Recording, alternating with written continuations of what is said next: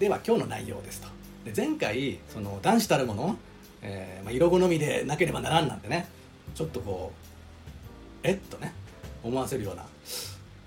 言葉をご紹介したりしたりしたんですけど、今日はですね割とまともというか、ちょっとまあこういった一面もあるんだなというか、まあ、これこそが、まあ、つれづれゆかさんの、まあ、健康保守の面白いお話かもしれませんと。ということでじゅうはちだんからまずご紹介しますね。はい、えー、人は己を涼まやかにし、おごりを退けて財を持たず、世を貪らざらん、ぞいみじかるべきと。昔より人の止めるはまれなりと。まずこう言ってるんですよ。こうね、分かりづらい単語はこのように書いてますが、まずつつまいが倹約、質素倹約してですね、おごりを退けると。で、宝、まあ、お金とかを持たないで、名誉や利益を欲しがらない。それこそが立派であるよと、こういうふうに言ってるんですよ。まあ、だから健康保持が理想的な人間像ですね、ここで。で、昔から見てごらんなさいよと。賢い人で金持ちはいませんよって言ってるんですよ。まれですと、そんな人。だからもう賢ければ賢いほど質素倹約してですね、人間は生きるべきだと言ってます、はい、でその例としてですね、中国人をふたり挙げてます。もろこしに教育という言い切る人はさらに身に従える蓄えもなくて、水をもてして捧げて飲みきるを見て、これですね、えー、今日何にも持ってないんですよこの人。だから水を飲む時も、まあ、ひしゃくとか、まあ、いわゆるコップみたいなものないですから、手でこうやって飲んでたって言いました。それを見て他の人がなんだ貧しいやつだなと、恵んでやろうということで成り久子というものを人の得させたり与えたんですね。要するにひょうたんをあげたんですよ。これ使いなよって、ね、これに水入れれば飲めるでしょって。でそうしたらある時ですよ、それが木の枝にかかっているのを見て風に吹かれて な, なっていたと。かしましいとて捨てたって言うんですよ。要するにこの人はせっかくもらったそのひょうたんを使い、まあ、使い道ももちろん分かってると思うんですけど、邪魔くせえなと思って木の枝にもうほっといたんですね。で風に吹かれてカランカランカランと鳴いて、もううるさいっつって捨てちゃったっていう、まあ、こういうエピソード、はい、でまた手に結んで水を飲んだ。ああとそれをそういう話を聞いて、健康保持はいかばかり心の内涼しかりけんと、ね、心がさっぱりしたんでしょうねってこう言ってるんですよ。でもう一人孫信という人がいて、冬の月にふすまもないそんなねボロ屋に住んでいて、わら一束ありけるを夕べにはこれに伏し、朝には納めけりと。もうね、もう風ブユブユ吹いてくるあばら屋ですよ。もうそこにわら一束を持ってて、それをこうねかけて寝てて、でただそれ朝になったらそれをしまうだけ、もう 身, 身にあるものはただそれだけだっていうんですよ。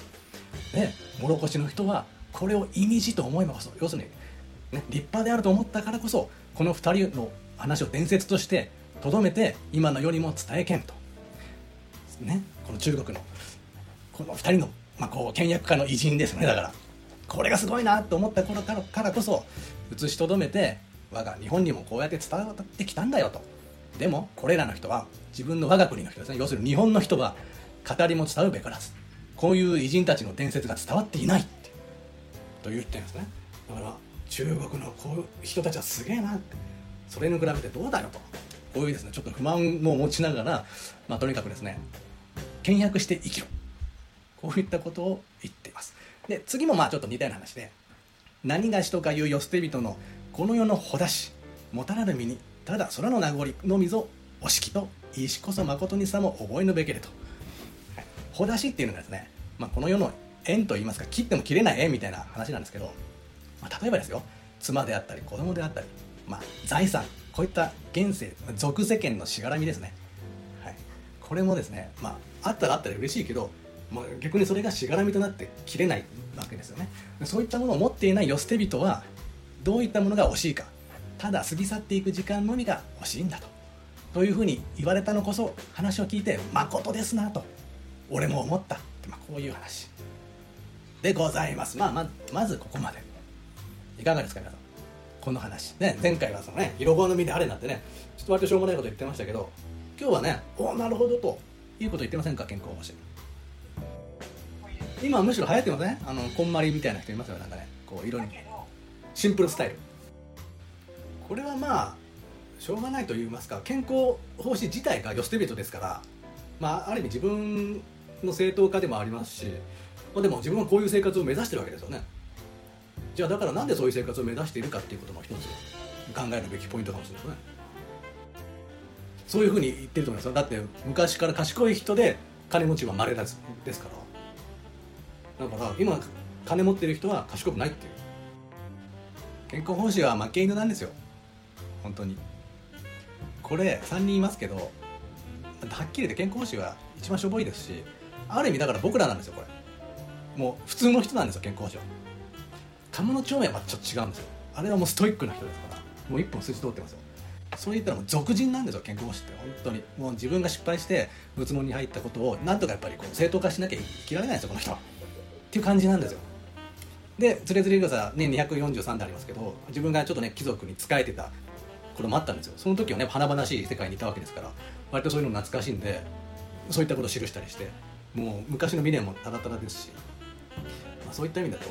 まあ、だからこう庶民に受けるんだところがあるんだと思いますよ。そういった意味でこういうふうに、まあ、強がりでしたからやっぱりこれ皆さんがそう思う。でもなんとか俺も採業になりたいんだかわかんないですけど、あのただの坊さんじゃ痛くないわけですよ。あの健康誌ここにも書いてますけど、まあ、なんとかこの歌で、ね、やっぱりこう何名を馳せようと頑張ってますし、まあ、その分若四天王にも一応ね加わってたってぐらいですから、こう風流なことはですねやっぱりこう自分のプライドにあるんですよこれ。僧侶ですし風流な僧侶だからこれです。よろずのことは月見るにこそ慰めるものなれと、ある人の月ばかり面白きものは嵐といいしにまた一人いやいやつゆこそなお哀れなれと争いしこそおかしかれおかしけれと折に触れば何か何かは哀れざらならん、ね、こう言ってます、はい、でまあちょっと次も月花はさらない風のみこそ人に心はつくめれ岩に砕けて清く流れる水の景色こそ時をもわかずめでたけれ人遠く水草清きところさまよいありきたるばかり心な心慰むことは嵐と。これは風流な人のなんていうんですか、風流人の交流が書いてあるんですね。まあ、だからこうみんな貧乏でやこう、ね、山にこうこもって何するかっていうとこう風流なことしかないんですよ。であるその健康師のある、まああるね、友達がやっぱね万事月見れば辛いことあってもねこう襖にね襖なくて笑い一束しかない俺たちだけど月見れば慰められるよねとねこうやっぱ月いいよねってなっちゃう。そしたらいやいや月じゃないよと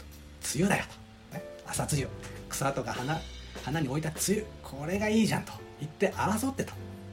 いいねって言ってます俺たちいいねってで折に触れれば、ね、四季の折々に触れるとですね何が哀れでないことがなかろうかと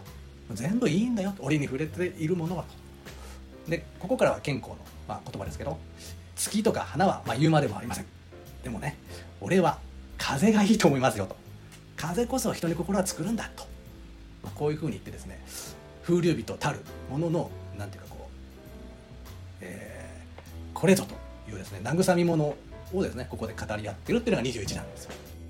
ただこれはでも中国の知識があるんですよっていうことをやっぱり言いたいんですよ。でも健康奉仕がこのまた今の段じゃないんですけどあの花は盛りを、ね、月はくまなきものを見るのみのみおかわっていう言葉有名な言葉なんですけど、要するに花は満開を月はくっきりしたのを見ることだけが素晴らしいんだろうかっていう問題提起をしたんですよつれづれさんから。それ名台詞は後の茶人たちはもてはやすんですよ。すげえいいこと言ってる健康。でも実はこのノリなんですよ本当は。ちょっとこう逆張りするというかなんか俺はちょっとねみんなと違うぜっていう感じを、僕らは割とやっぱり現代人は賢いですね教養があるからみんな。ただ昔の人は必ずしもそうじゃなくて真に受けて健康欲しいいいことを言うわって刺さってグッとくる人もいたんですよ。だからちょっと私たち現代人がね知恵を身につけすぎたというかちょっと意地悪な視点で見すぎてるところもあるかもしれませんから皆さんもっと可愛がってあげてください。でもこれですよじゃあこれ最後ね今日のあの健康保障の最後ですけど、何事も古き世の水を下はしきあのこれ共通するんですよこれ我が国の人は語るも伝うべからずって心何事も古き世の水を下はしき今世は無限に癒しくなりこそなりゆくめでそんでもって、まあ、これが具体例なんですけどこれちょっと私たちにはあのあのよくわかんないんですけどまあちょっとね読み、読みます。文の言葉なども昔の保護とは意味じき昔の保護ともは意味じきとただ言う言葉話し言葉も口惜しくこそ何もてゆくなれ古は車もたげよ火掲げよとこそいいしよ今世の人はもてあげよかけあげよという殿物連中というべきを立ち明かし白くせよという口惜しいなと古き人は仰せられしよく知っている人はこのように言うと。まあ分かりますよね。これは僕らにもあるんじゃないですか。今の若い人見てなんだこっちのなんか今時の若者がなんか言葉違うんじゃないかと、ちょっと原因になってるんだと、何事も古い方がいいんだ、下わし今用はね、現代は本当どんどん悪くなっているぞって、これおっさんだったら誰でも言いたくなるこういうことを端的にねおっしゃってるんです、健康師だから。まあ要するに今に不満がありありなのね。今の日本から見たら外国の方がいいぞって言うし、今の時代から見たら昔の日本の方がいいぞって言うし、なんかやっぱりね、吉田健康僕らじゃないですかっていう興味湧きません？逆に。ただこれ誰に向かって書いたかもよく分かってないんですけどね、これね。まあだから風流の仲間たちにも見せたかったのか、あの子供とかいませんしね。なんかこう誰に伝えたかったのかっていうのはちょっとこれ謎なんですよね。うん。でもやっぱどっかにやっぱ誰かに見てもらいたいからってあると思いますよ。誰か読んでもらうことはもちろん想定してると思いますけどね。貴族の日記はね、やっぱり自分の家の中でそれを代々伝えてね、こう行くために書いてるわけじゃないですか。その有職故実みたいなことを。健康師もだから、まあ俗世間とかやっぱり関係ありますから、ちょっとね最近こういうもの書いてますとかって、ちょっと偉い人に見せたりとか、自分のねさっきも言ったように風流の仲間だとかに見せるような設定はあったのかもしれないですけど。ブ ロ, ブログとかの黎明期ならまだいいですよ、こういったこと。今こういうことをノートにおっさんが書いてたら見もきもされないというか、なんか寒い寒いおっさんいたっていう。これはだからやっぱり要所要所で刺さる人がいるんですよ。健康いいこと言ってるって、うん、共感する人もいるんです。これやっぱ包まやかって仏教的な、ね、執着するなんてもありますけど、儒教的な発想でもあるんですよ、こういったこと。なんかこういうのを見て、あ、やっぱり倹約しなければと、さすが健康法師いいこと言ってるわってね、鎌倉時代の人もこういう風に言ってたんだっていう。だからちょっと斜めに見すぎるとそうなっちゃうんですよ。そう、老荘思想はあるんですよ。この水草清きところで遊ぶっていうのは、これあのね、それこそ老荘の忍者が遊ぶようなそういう世界観だから、そういった意味だと博識なんですよ。やっぱりそれをひ け, ひけらかしたいっていう言葉でもあるんですけど、これがだから風流仲間と、さっきも言ったこの一応和歌の四天王と呼ばれ、なんかこうあの次元の歌壇ではあるんですけど、一応こうそういったこう和歌のサークルに入って、まあ、そのちょっとしたつながりは公家ともあったんですよね。そういった人たちに多分読ませようと思ってたんだと思いますよ。俺はこんなハイセンスの持ち主だと、うん、それもあると思います。うまいことをその権力者に取り入れれば、自分もね止めるものになればなれる可能性があるわけです。だから潔潔くないよね。西行とかだともさっぱりとね、もう本当歌に集中してこんなエッセイ残したりしないんですけど、このなんかやっぱりこう執着心。ちょっと時間ないんですけど、これちょっとこれとその落差がすごいんですよ。これまあ簡単にいきますと、北条記の冒頭ですよね。これは皆さん知ってますが、行く川の流れは絶えずして、鹿の元鹿も元の水にあらず。流れのよどみに浮かぶ歌方はかつ消えかつ結びで久しくとどまりたるためしなし。これは有名な条文の冒頭。世の中にある人と住みか、また格のごとし同じようなもんですと。玉敷の都のうちにえいらかをあ胸を並べいらかを争える高き屋敷人の人の住まいは世々を経て尽きせぬものなれど、これをまことかと尋ねれば昔ありし家はまれなり、あるいはこぞ焼けて今年作れる、あるいは大家滅びて小家となれる、住む人もこれに同じところもかま変わらず人も多かれど、いにしえ見し人は二三十人がうちにわずかに一人二人なり、明日にしに夕べに生まれるならい、ただ水の泡にぞにたりけると。これぞ無常観というようなことですね。はい、まあこのこれはね、まあ言うまでもないんですけど、あの人生観、そのいわゆるその無常観を水の流れの泡に例えると、一方では消えて一方では結んでいく。とどまる試しがないと。でこれもまた世の中の人と人間の家住処と同じようなものですよねと。これやっぱり理由があるんですかね、この人と住処に、まあ、例を出してきたの、まあ、その都のように立派な家があると思えば、えー、卑しい人のボロな 家, 家もある。でもこれら世々を経て、ね、いっぱい家があるわけですが、これをですね、あ、そういえばあんな家あったなと、昔の家を訪ねてみたら昔からある家がずっとあるってことは稀ですと。一方では去年焼けたと、で今年新しいものを作った、あるいはでっかい家がなくなってちっちゃい家となった、住む人もこれと同じ入れ替わりがある、ところも変わらず変わらずと、人も多いけれど昔見た、まあ、私のね都人の知り合いに、さんじゅうにんいたんですけど、わずかに知っている人はもうひとりふたりになっちゃった。朝には死んで夕方にまた生まれてくる、これってただの水の泡、ね、さっきも冒頭に言ったかつ消えかつ結ぶ水の泡と同じだよねという文章で、これ方丈記をよくよく読んでいくと分かるんですけど、これが終わった後にあの、えー、都の地震の話と大火の話とあと要はの大飢饉の話が あ, あ, のあるんですね。方丈記に書かれてるんです。要するに大災害が平安の末期に立て続けに起こった、まあ、その時代を生きたのが鴨の長明で、もうありありとそういったですね、もう人が死んでいく様を見ていった人だったんですね。だからもうこういう風に書かずにいられなかったっていうことで、最後にやっぱりこれ知らずと、私は知らない、生まれ死ぬる人、どこから来てどこへ去っていくのかまた知らない、現世において仮の宿り、他がためにか心を悩まし、何より手が目を喜ばしむる、その主と住処と無情を争う様、いわば朝顔の露に異ならず、朝顔の露と同じだよねと。一方では露が落ちて花が残る、ただこの 残, 残るといえども、朝日が出たところにはその花は、朝顔は枯れてしまう、あるいはその朝顔がしぼんで露なきを得ずと、はい、露が消えたといえども、えー、消えずといえば残っているといえども、夕べを待つことはなく消えると。だからこの家と人がね、こうどんどん消えていく、どっちが早いかっていうのを、今度はこちらではその朝顔の花とその露、どっちが咲いて露が送るのが早いか、なくなるのが早いか、同じだよねと。要するに常なるものはない、全部移りゆくものだと、こういったことをですね書かれているんですと。いかがですか。これはねやっぱ名文ですよね。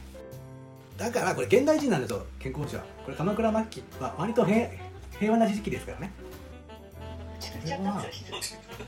まあ、ある意味失業ですかね。あのどっかの家、貴族の家のけ警視家来みたいな、まあちょっとこう使用人みたいなことをしてたりして、ちょっとだから宮廷の知識とかもあったりするんですけど、まあどっからそれ嫌になっちゃったんでしょうね。もうそのやめちゃったんですよ。で出家してこういう感じに至るとね。鴨の長明は